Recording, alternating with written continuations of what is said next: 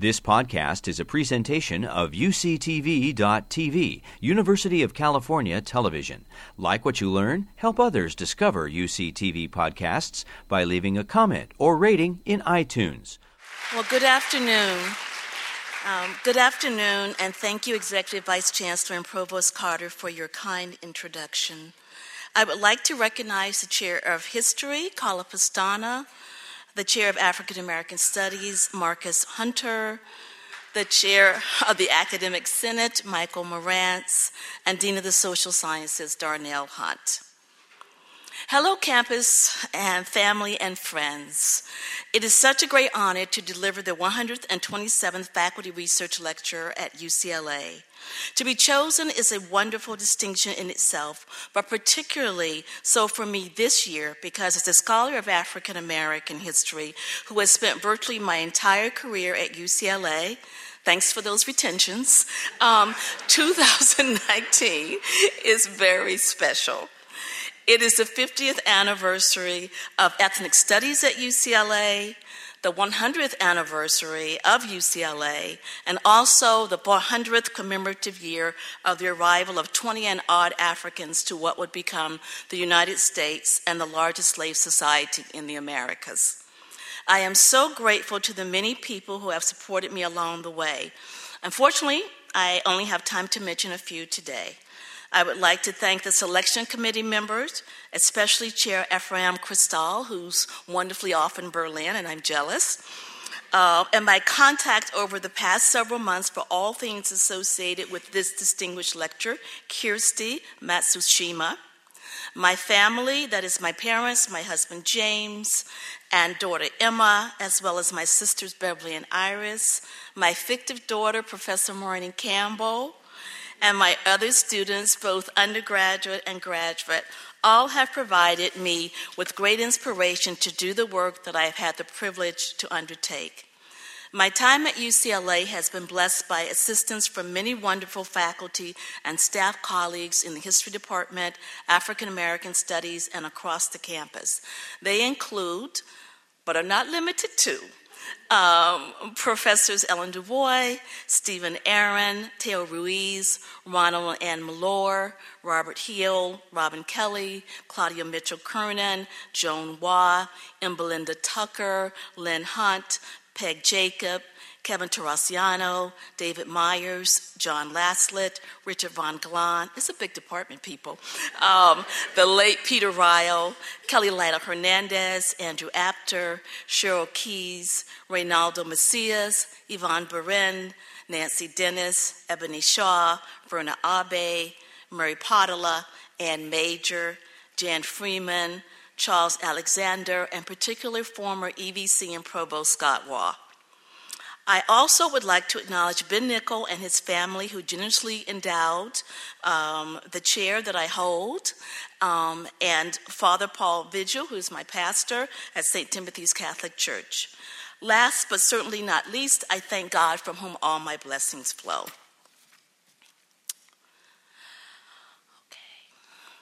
I grew up with my mother telling me stories about our enslaved ancestors' lives along the Gullah coast of South Carolina. My father knew or said little about those captives from whom he had been descended in North Carolina.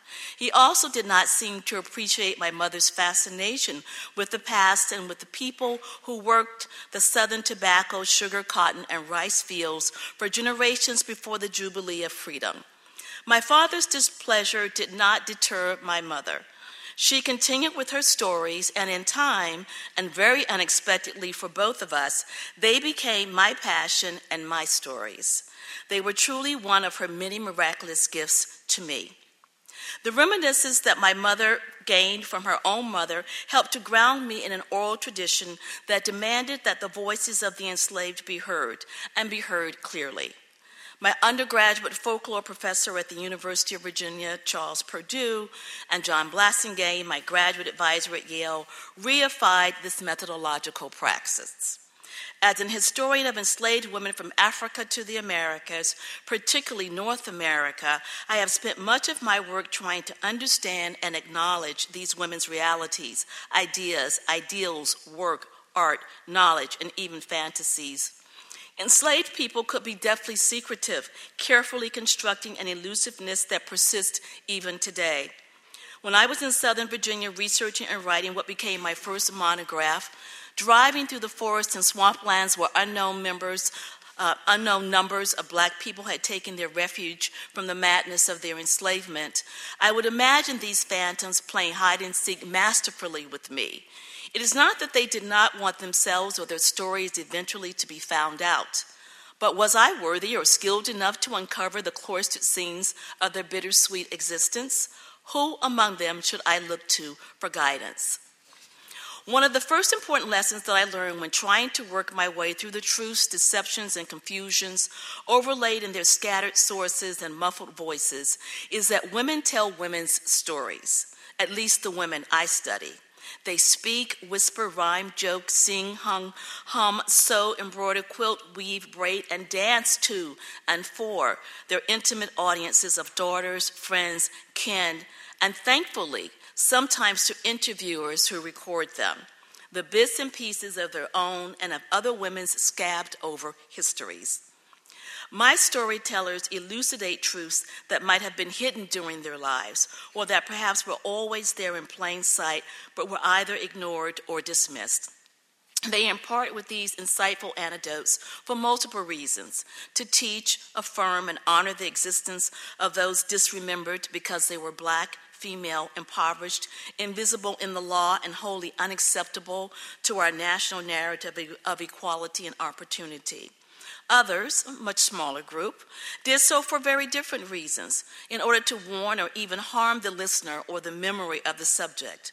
Neither storytellers nor their subjects, or stories for that matter, were ever pure or perfect. It is, of course, our responsibility as historians to painstakingly contextualize and query what we encounter. Most of all, however, we must be careful listeners those enslaved or formerly enslaved women who recount the lives of other bonded females and tell of their lives as well reward the careful listener with great gifts.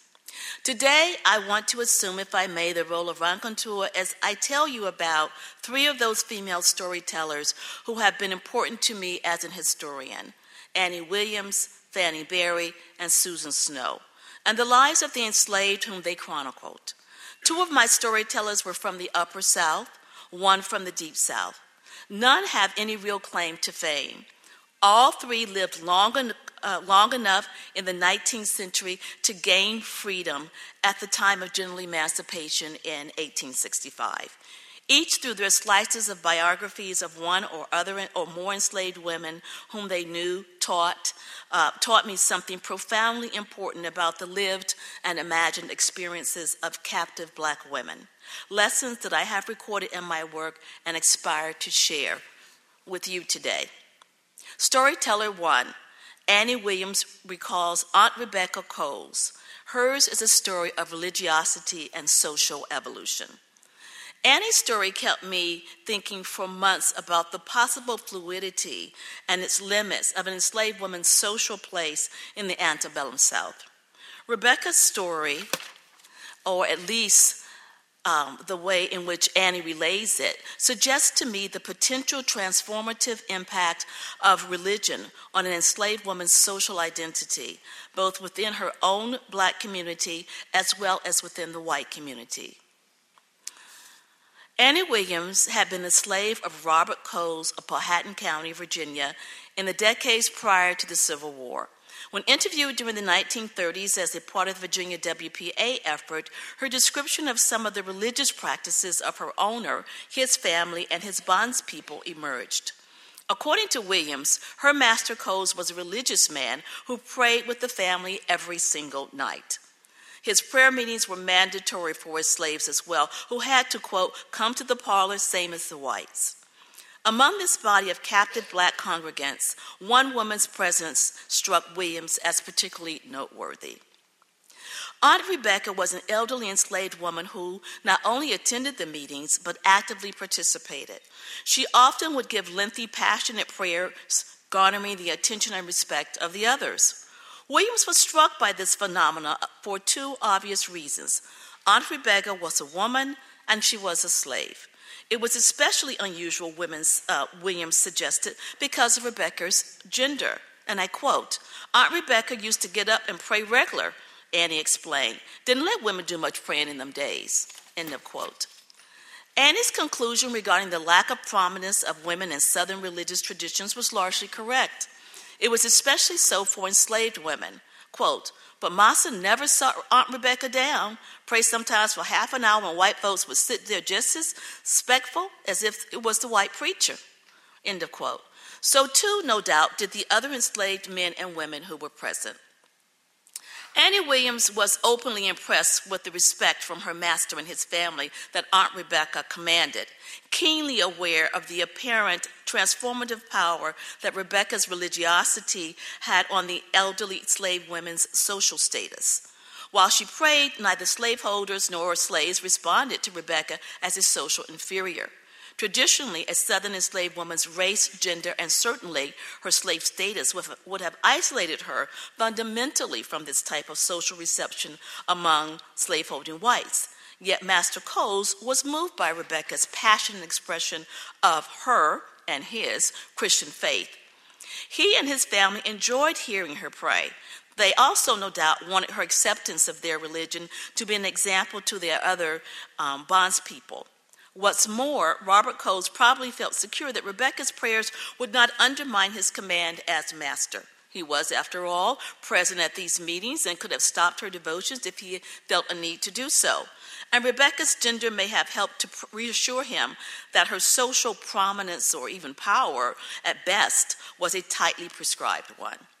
The phenomenon of Aunt Rebecca's reception as a spiritual leader among the Coles slaves was equally complex, but for different reasons. In many instances, Rebecca's gender would have curbed her accessibility to public power within her own community, particularly if women were not in the majority. It is certain that some elderly enslaved women derived social leverage from their perceived memory, wisdom, and proximity to the ancestral, Aunt Rebecca's obvious knowledge of religious texts, and perhaps both, quote, the memory and practice of female leaders in some traditional African religions, rituals, and healing practices, and as storytellers, created some space for black female moral and religious authority in slave communities, even in those communities where their masters did not order them to attend daily Christian worship service. No matter how Aunt Rebecca came to her elevated position on the Coles estate, her social acceptance and visibility at their bi- at their biracial religious meetings uh, that cut deeply across entrenched racial, class, and cultural lines was more than a little impressive. Indeed, it's clear that from both the perspective of her master and that of the enslaved, Aunt Rebecca was an important communal and cultural bridge between the white and black worlds that they inhabited.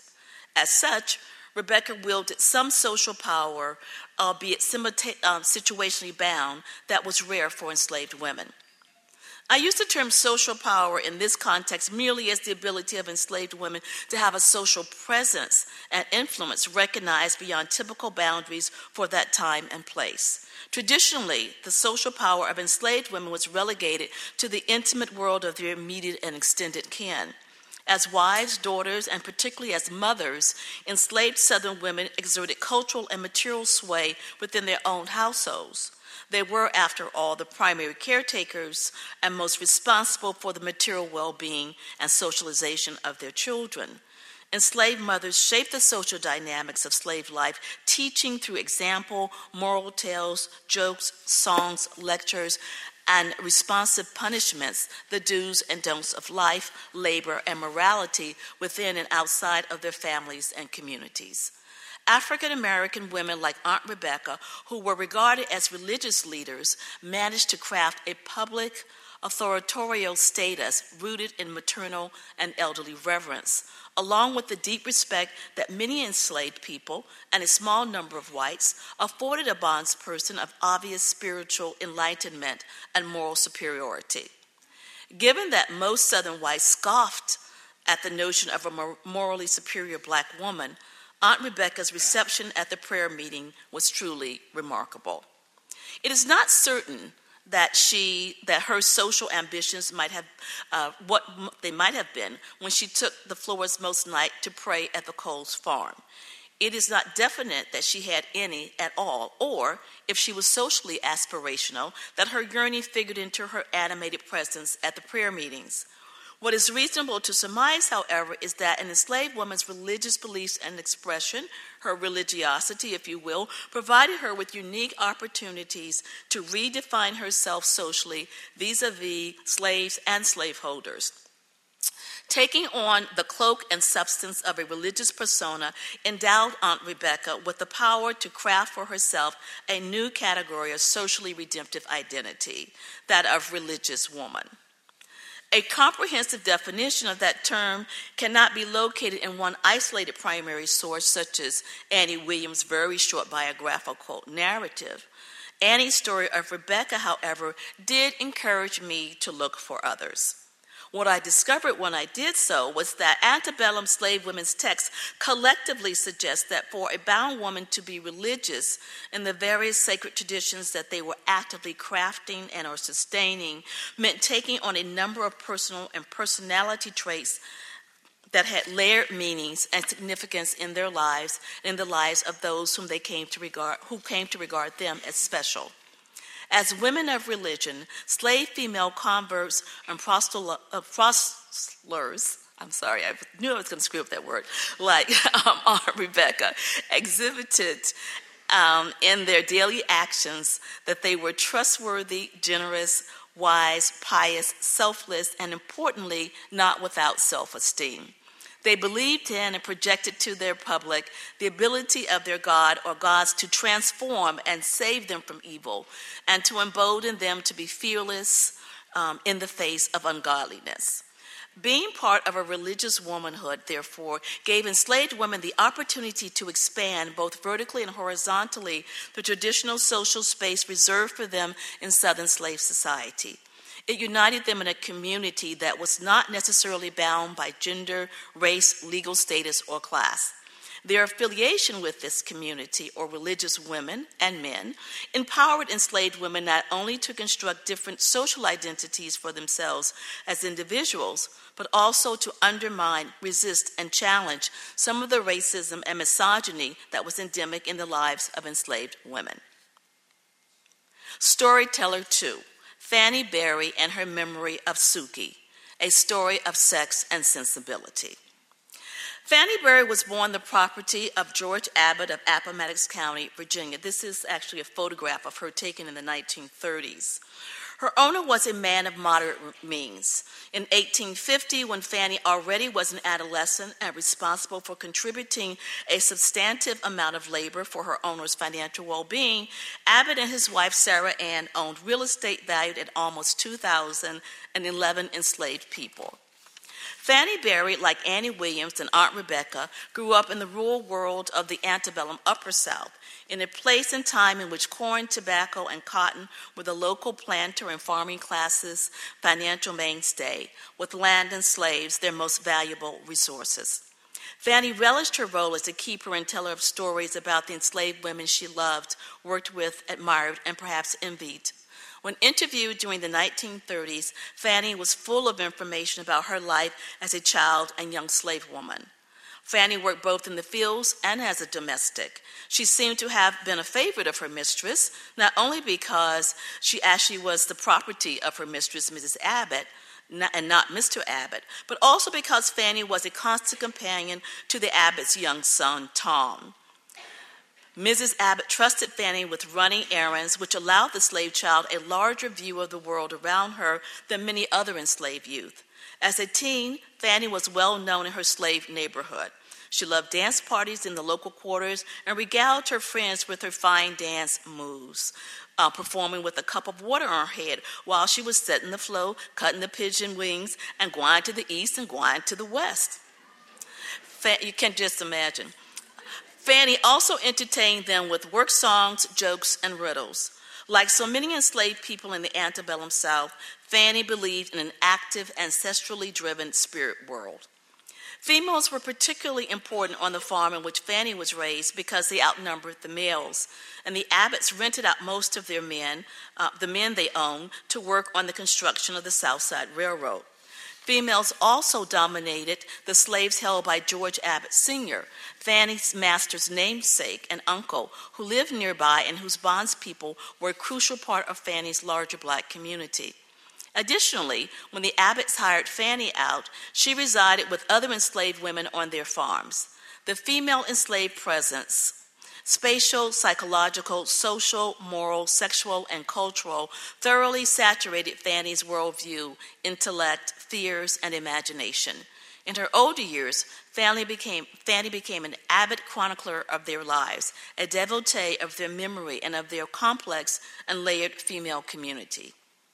The historical text comprising the interview that Fannie Berry, or series of interviews that she gave as a 96 year old woman, is an important descriptive narrative of female identity, community, morality, and idealism among enslaved people in the pre Civil War South.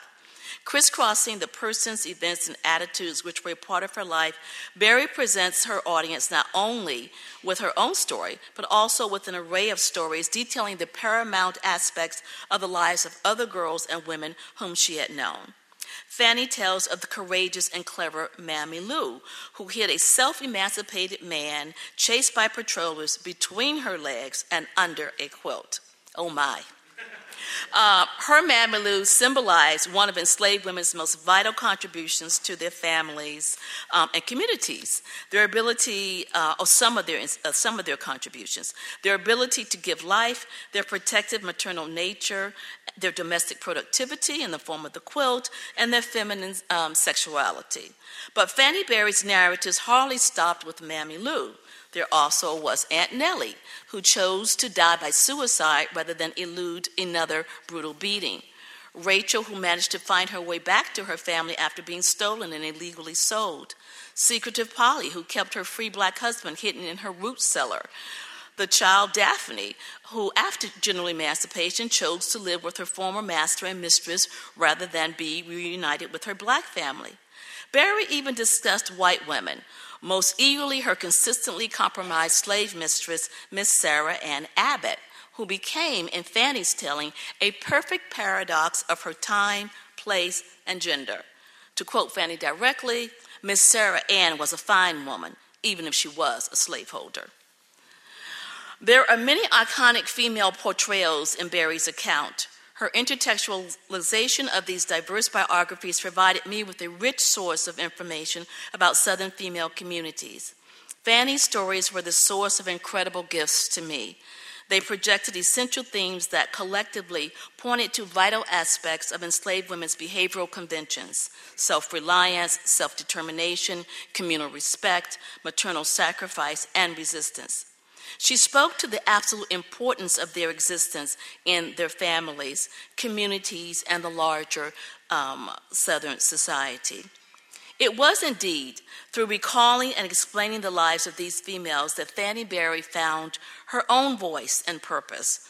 Outside, of course, of her performance as labor and wife, she was their historian.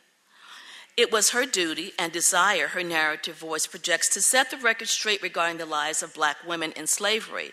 Indeed, Fanny was so wedded to her chosen role as purposeful official biographer of these women that she fought for recognition as such. When challenged by her WPA interviewer, she, the well regarded and formally educated black female teacher Susie Byrd, about the validity of some of her memories, the elderly former slave woman snapped back at Mrs. Byrd. How come I don't remember? Don't tell me I don't, because I do. I don't care if it's been done been a thousand years. I know what Master said, and it's as fresh as it was that day um, he said it. And she looks like she could say that. I have learned a great deal from all of Fanny's um, story bound gifts but none of them stirred my intellectual imagination more than the tale of Suki. Suki was the Abbott house slave who Berry confides. Mr. Abbott was always trying to, quote, make his gal. One day, while Suki was in the kitchen making soap, Mr. Abbott attempted to rape her. First, he pulled her dress down to her waist and then tried to push her onto the floor. Next, according to Berry, quote, that black gal got mad, end of quote. Suki decided to fight back. Fanny recalled gleefully how Suki quote, took and punched old master and made him break loose, and then she gave him a shove and pushed his hind parts down in the hot pot of soap. Soap was near to boiling, and it burned him near to death.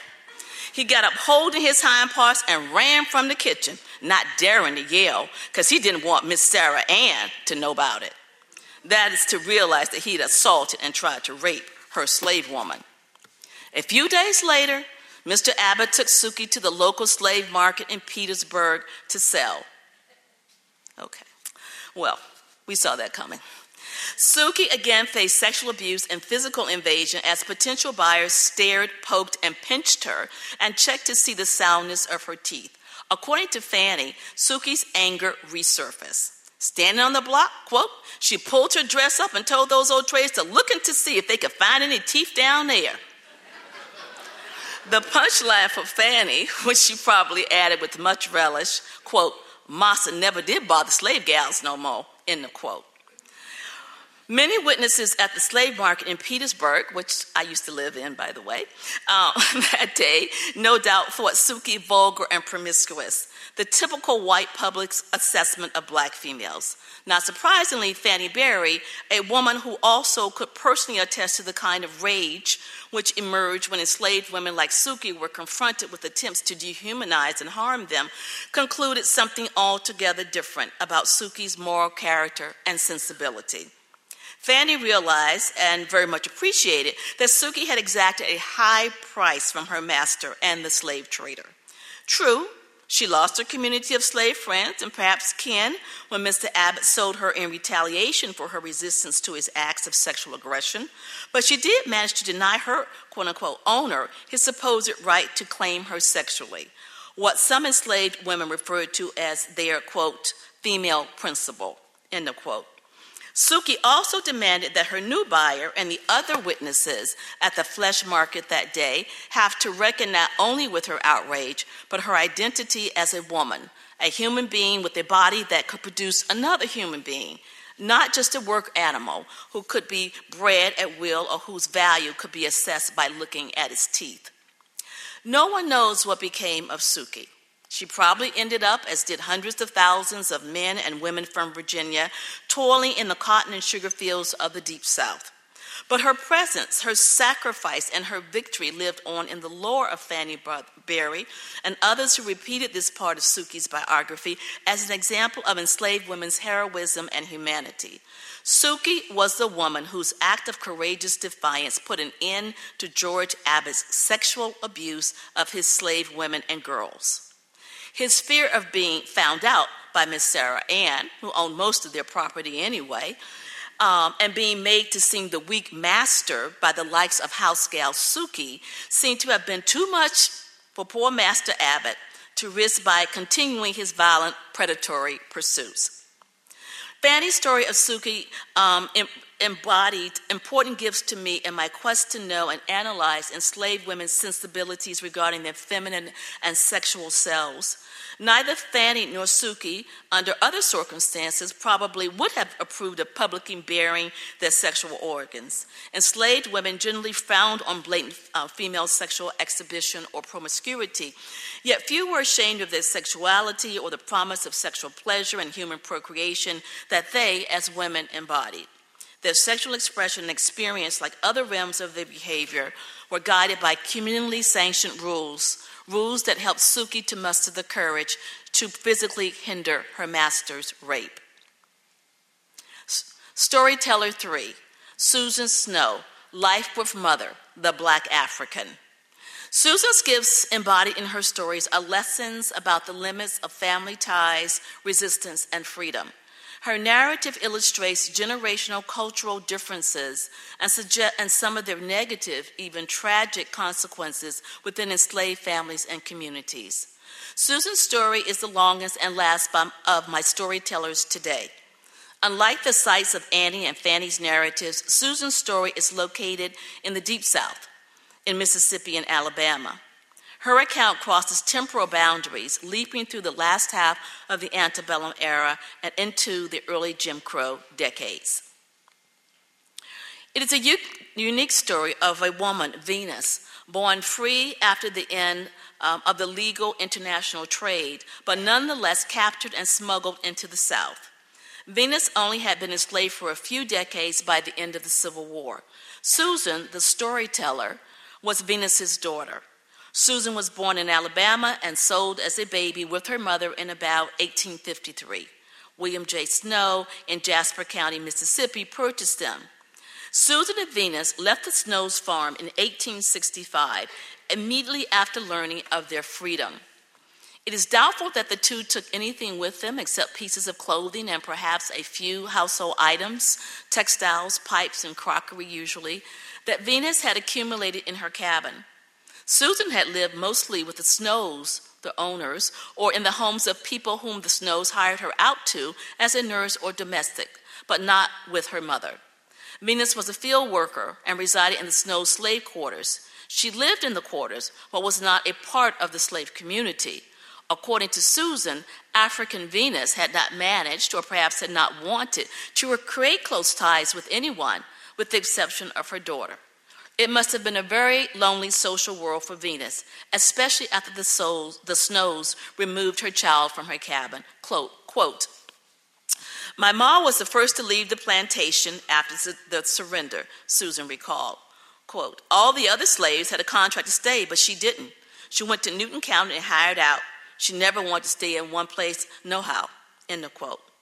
Venus felt no ties to the land where she had been enslaved. Perhaps the memory of her homeland was still too profound.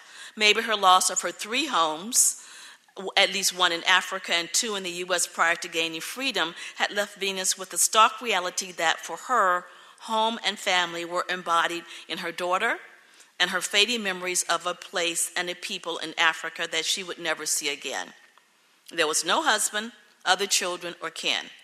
Susan's stories of her mother laid bare the haunting cultural and exper- experiential spaces between the African and African American or Creole, even within the same family. Susan's family unit remained just the two of them for several years. Venus had no intention of trying to find Susan's father. When asked, she told her daughter that her father was, quote, so mean that she was glad to leave him behind when she and Susan were sold. Venus also made it clear to Susan that she would never marry, even though she was now free. Susan knew very little else about her father, who was so light in color that she, his offspring, was described as mulatto. The few details that her mother allowed her suggest that Venus wanted to conceal from Susan that her father actually was a white man and that she was a product of rape. Susan's very light skin color, her mother's characterization of her father as a brute, and their sales soon after Susan's birth strongly suggest that Venus had been bound to a sexually abusive white man, a white man whom she absolutely detested. Susan's narrative makes it clear that for her African mother, freedom at the close of the Civil War fundamentally meant two things mobility and control over her labor and body.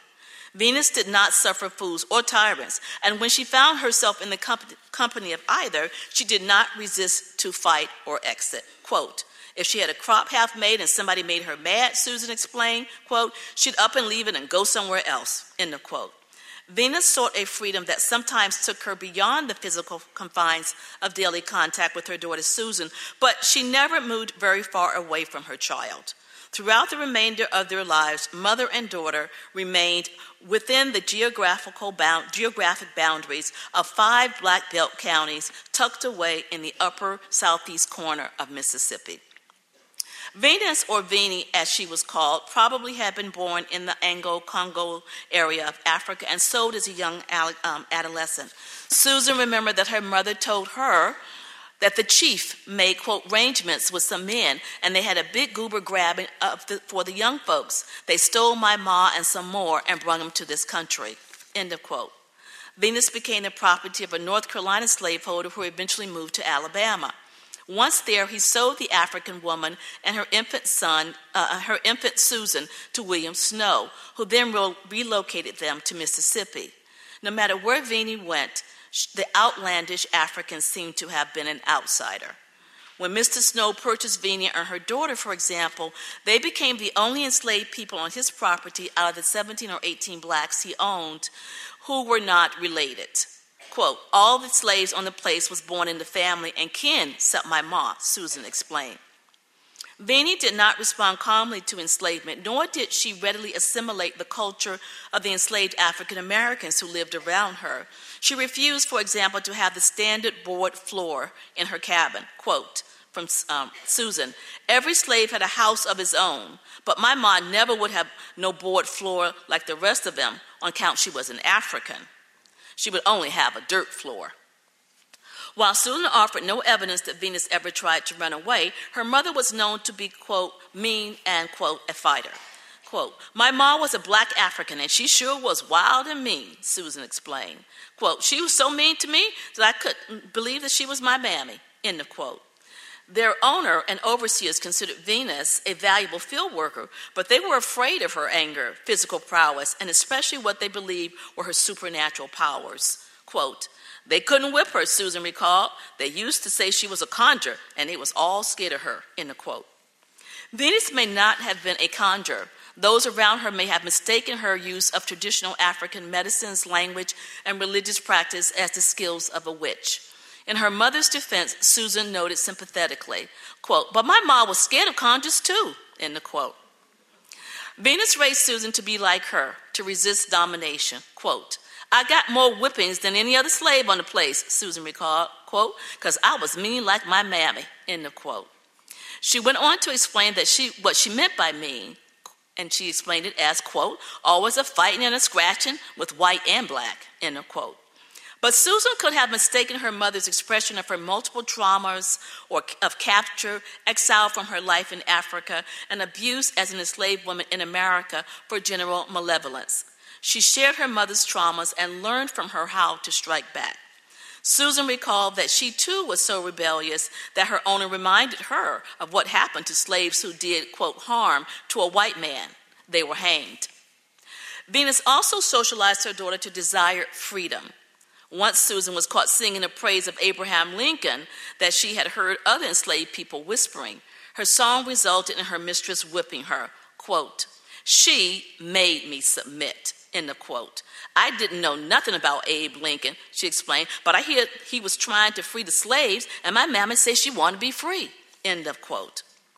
It is not surprising then that Mr. and Mrs. Snow did not ask Vinnie and Susan to stay on and work after freedom, or that Vinnie and Susan, at any rate, would have accepted such an offer. Venus was approximately 35 and Susan about 16 years old when emancipated. Despite their desire to exercise their freedom away from where they had been enslaved, practicality dictated that they still would live where they could find employment, and that was locally. Susan, as an experienced child nurse, had more work opportunities than her mother. Initially, however, they, um, they started off working together as sharecroppers. By 1870, that arrangement had ended. Susan went to work as a house servant for Jackson Craven, who was a nearby farmer. Venus continued to sharecrop, but um, in, neighboring, in a neighboring county. Sometime during that decade, the two reunited and moved again, this time to the nearby hamlet of Enterprise. Recalling the racially turbulent, often violent 1870s and 1880s, Susan explained how difficult it was for blacks newly freed to succeed. The Ku Klux was out nights, she explained. Quote, I heard tell about him whipping people, end of quote. She also learned, probably from those in contact with the Freedmen's Bureau, that blacks were supposed to receive some kind of formal assistance. In the end, however, Susan decried that, quote, they never got nothing to my knowledge except the government let them homestead land, end of quote. Homesteading was, in fact, why the two women went to Enterprise. While the details are not clear from Susan's account, it is possible that Venus tried to make, take advantage of the Southern um, Homesteading Act of 1866 that was meant to distribute public land to black and white Southerners who lived in Mississippi and other lower South states. According to Susan, however, her mother, quote, got mad like, uh, and left it like she always done, end of quote. Of course, there were a myriad of events and conditions that could have discouraged Venus. While the Southern Homestead Act was meant in part to help former slaves to attain land, for example, it was a full two years before Mississippi even opened a land office.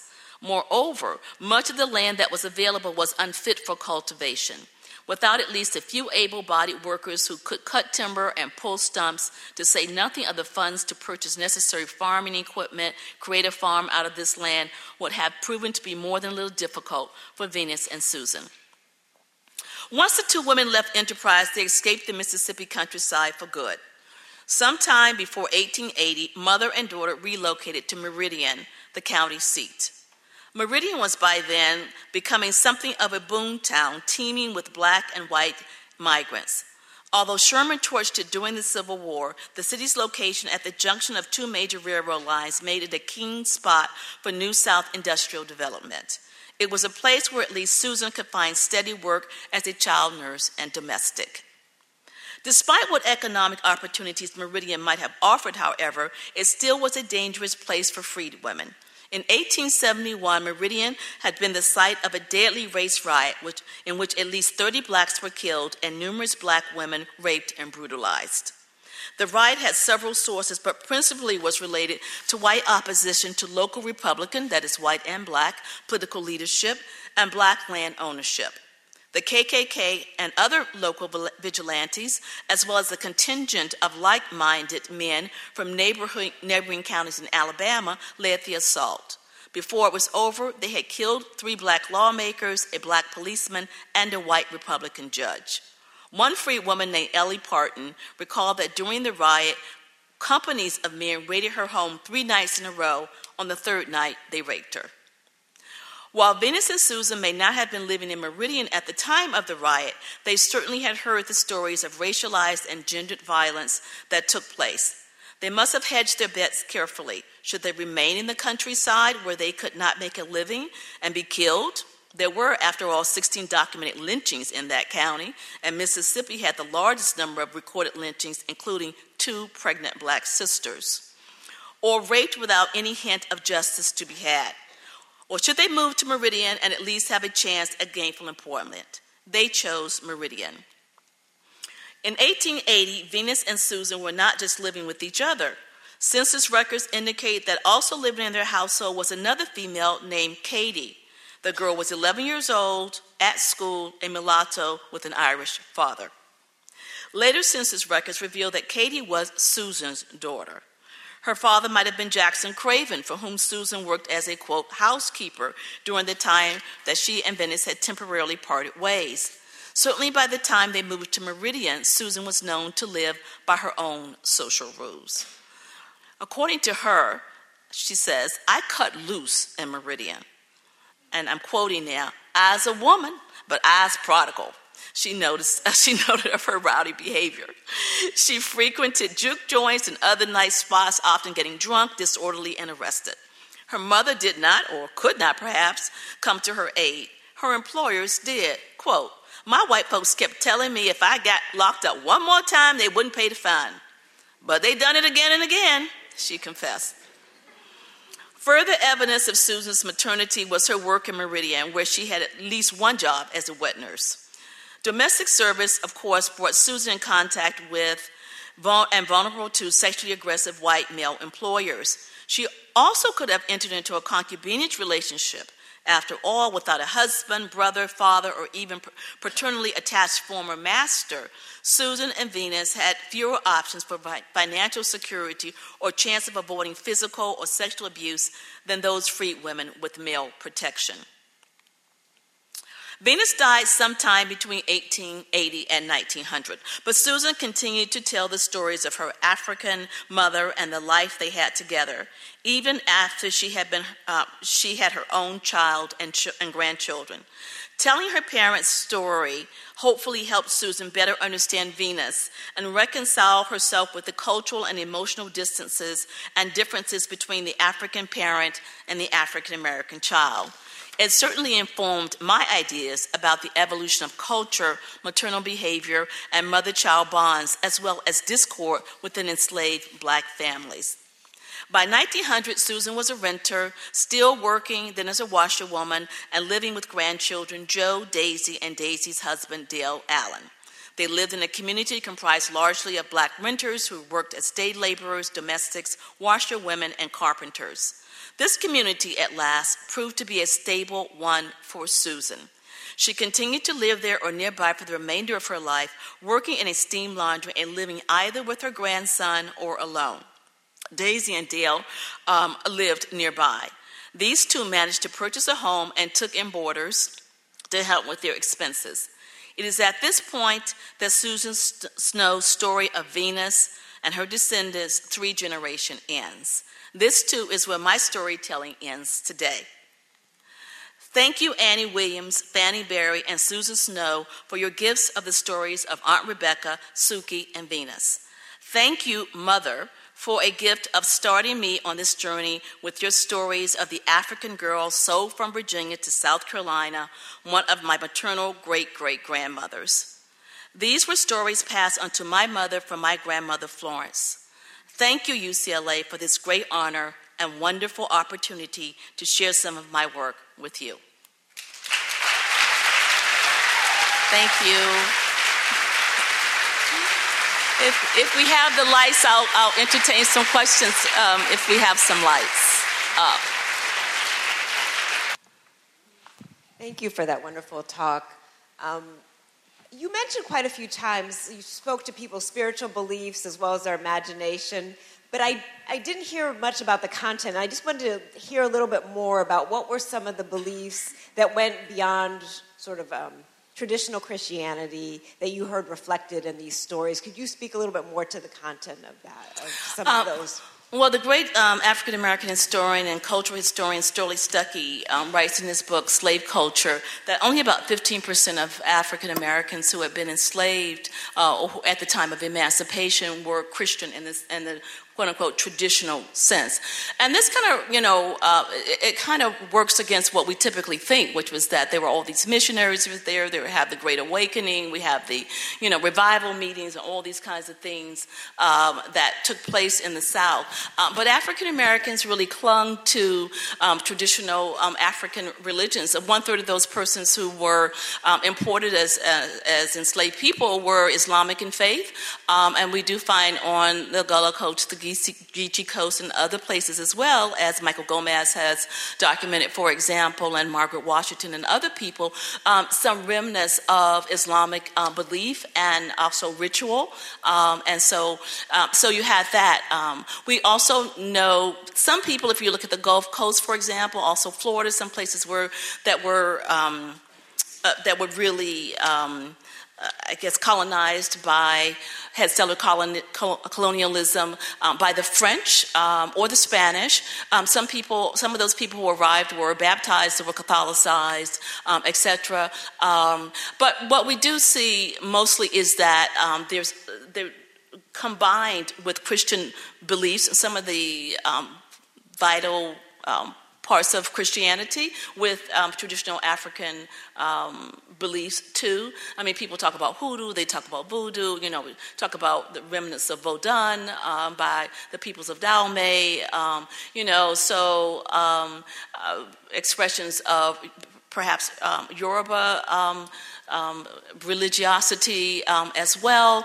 Um, some of the religious beliefs of the Mende peoples that we find, particularly in South Carolina and Georgia, among you know the the Sande, for example, and the Poro um, societies. So there is a lot going on there. It's a very rich uh, spiritual, religious. I would say landscape Okay, and so, uh, but uh, even at the time when the missionaries came down in large numbers, which was during the Civil War and right after the Civil War, um, in order to quote unquote standardize Christianity, and, and, a lot of the HBCUs established were to create both teachers and ministers who were had standard Christianity, there was a lot of resistance. Okay and so you know even in, in, my own lifetime i mean with my mother uh, who was from the, as I say, the Gullah Coast, the Geechee Coast of South Carolina, you know, her her sisters and brothers who lived down there, and she herself, you know, very, very um, um, devout Christians. But you know, they also every once in a while something would switch in, you know, and you're like, okay, what happened? What just happened here? You know, and so. Uh, um, you know, so they talk about you know, somebody putting a root on somebody or, you know, making a kind of medication or something like that. Or, You know, so it still existed there. This notion that there were spirits, that there were ancestral spirits in particular, that these spirits could, you know, confront you, that they would do things to you, that people could use for various medicines or roots or whatever to affect some, to have some kind of effect on you or whatever was very much alive in, in the generation of my mother, probably still for my cousins as well, who who reside there. So we, we see this replicated over and over and over and over again. Mm-hmm. A very fine presentation, Brenda. Thank you, uh, Ellen. um, can you talk about the evolution of your understanding that to really grasp the experience of slavery, you had to move back into understanding African roots and how that developed in your own work? Well, uh, yeah. Um, yeah, I, am moving back. I try, I grapple with learning African history as I have since I was an undergraduate. And Joseph Miller, if you do African history, you know him. Um, Joseph Miller was my professor at the University of Virginia. Um, so I've spent a lot of time um, trying to learn more and more and more, and there always seems to be more and more and more to learn, Andy. So, uh, so I, I, try to do that. And whenever I, I give a talk and I say anything, people like Andrew in the and the uh, audience go like, "Oh my God, what is she thinking? This woman doesn't know what she's talking about." But we'll talk about that later. Um, at, at, any rate, um, I, I, have wanted to know more and more, and I have wanted to understand what are the connections because I've ever since I was um, either with Joe Miller or you know Sylvia Boone, who was at Yale, or Robert Farris Thompson at Yale, um, etc. I've wanted to understand as much as I could about culture, you know, and about cultural evolution and about how, you know, people who were African were African became African American and what that evolution looked like. You know, so when I found this story of um, Venus, um, the African, and her daughter Susan, you know, it was very clear that there were big cracks in their understanding of one another. There were big breaks, you know, more than most mothers and daughters. And that that was because of the cultural differences, but also the tra- trauma differences, the, the kinds of traumas that her mother had, you know, when she was taken in Middle Passage, when she was first enslaved, when she was raped, etc., that, um, that Susan didn't have. Um, and her expression of her mother as being mean and wild and all these kinds of things is a kind of cultural judgment um, of her that comes out of not having been born where she was born and gone through what she had been gone through, even though her mother certainly told her uh, about it. And you know um, that I have indulged myself in African art, so I'm also trying to learn through the art um, as well. I continue. um, thank you so much for this wonderful talk. I'm sorry, the microphone is a oh, thank you. intimidating. Um, I have a, a, question about your methodology because I see that this is a wonderful self-reflexive talk as much as it is an exposition of content. And I, I come to this question with the uh, reading of Saidiya Hartman, Wayward Lives, which is an incredible book. And I think that her methodology is just like yours, a kind of of subjectivities that are lost to our present times. And so I try to think about documentation and storytelling as perhaps intention, especially mm-hmm. in historiographical um, methodologies. And so we've had three wonderful, maybe more, storytellers, and I'd like to think with you about your role as a storyteller yourself in your scholarship and how this brings tension, but also affordances in terms of creative uh, engagement, and how your subjectivity is constantly at play in what you're working with. And that's an advantage, of course, but maybe I would like to think about the tensions with that.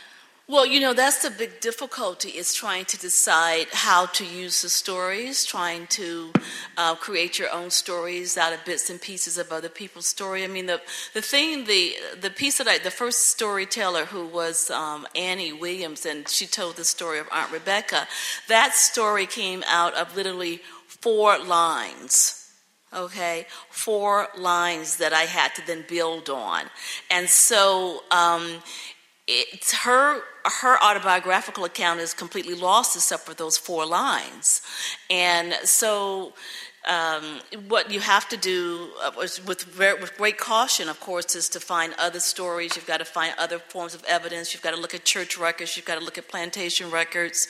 Um, you have to look at court records. Um, a lot of the the things I talk about um, are represented as criminal, you know, not by the people who by the victims. You know, the victim is criminalized in some ways or another. So, you know, it's all of that together, and then you've got to decide, you know, what what seems re- reasonable and what does not seem reasonable and that's and that's horrible because a lot of things that are not reasonable are exactly what happened you know because you know we are talking about slavery we are talking about bondage so you know um, uh, so, you know, growing up myself with the stories from my mother um, of my family, and then we have a lot of storytellers in our in our family, but um, they didn't really come together for me until um, I, you know, was at college. I was taking a folklore class. I was doing that kind of research, and then especially working with Professor Blassingame, who was a social historian, a groundbreaking social historian, and of course, I wanted to be just like him you know, listen up, graduate students. Um, and so, um, and so, um, then I, you know, then I had the, the role then of uh, enjoying the stories that my mother had told me, being horrified by them, but also of trying to place them in some kind of broader context and move moving on from them. Okay, so you know, it's, it's, it's all of, of that together. But I do see myself as a social and cultural historian you know, and um, and I do like the narrative voice. I like for people to. Um, to relate to the people I talk about. And I also want the people who are my subjects to relate to what I talk about. That is, I want, if, I, if they were alive and I was to, to read this story, that they might disagree with what I concluded, but they at least would understand that I was talking about them. Okay, all right, so, um, and my graduate students know what I'm talking about when I say that. Okay, so I have a final question sign. Okay, all the way in the back. Thank you. Hi, hello. Um, I'm curious because the first two histories came out of the WPA and also the last one from women that lived well into the end of the 19th century and beyond. If there were any efforts before the WPA on an organized basis to capture oral histories, um, perhaps during Reconstruction or even in the abolitionist community, um, from self emancipated slaves? Well, uh, thank you for that question. Actually, there were attempts from the very beginning, well, not the very beginning, but, you know, people have written in, in, letters, for example, in letters and diaries, things about, you know, small snippets of people's lives and what happened to them and that kind of thing. And people who were enslaved themselves, of course, began publishing their own accounts of enslavement, you know, um, in the mid to late um, 18th century. So, you know, Ottobah Cugoano, for example, uh, I think is one of the first. There are many others and then Mary Prince in the beginning of the 19th century, this woman from the Caribbean. Um, and then, of course, you know, people during the, the period of abolition, we have so many people who wrote about their lives as enslaved people. You know, we have 12 Years a Slave, for example, Solomon Northup. Um, but, of course, Frederick Douglass, and his, he has three um, autobiographies. Um, this, uh, um, the woman, um, uh, Octoroon, who wrote about um, her life, to um, the other person I'm not thinking of, but everybody knows who she is. Harriet Jacobs, thank you very much. Yes, Harriet Jacobs. Um, and so there were lots of those as well. We have newspaper reporters who have, you know, interviewed people like the descendants of Sally Hemings and Thomas Jefferson is interviewed, you know, um, in the early 19th century. So there, there are those other documents too. And so we have to, we take those documents and we use them against what we have with the WPA. So we understand, you know, a broader context is this something that happened to one person? Did it happen to many people? Do other people remember things happening like this? Etc. Etc. There, there's a lot out there. Not enough, but still a lot. Thank you all very, very much. Okay. Thank you. You've been listening to a podcast by University of California Television. For more information about this program or UCTV, visit us online at uctv.tv.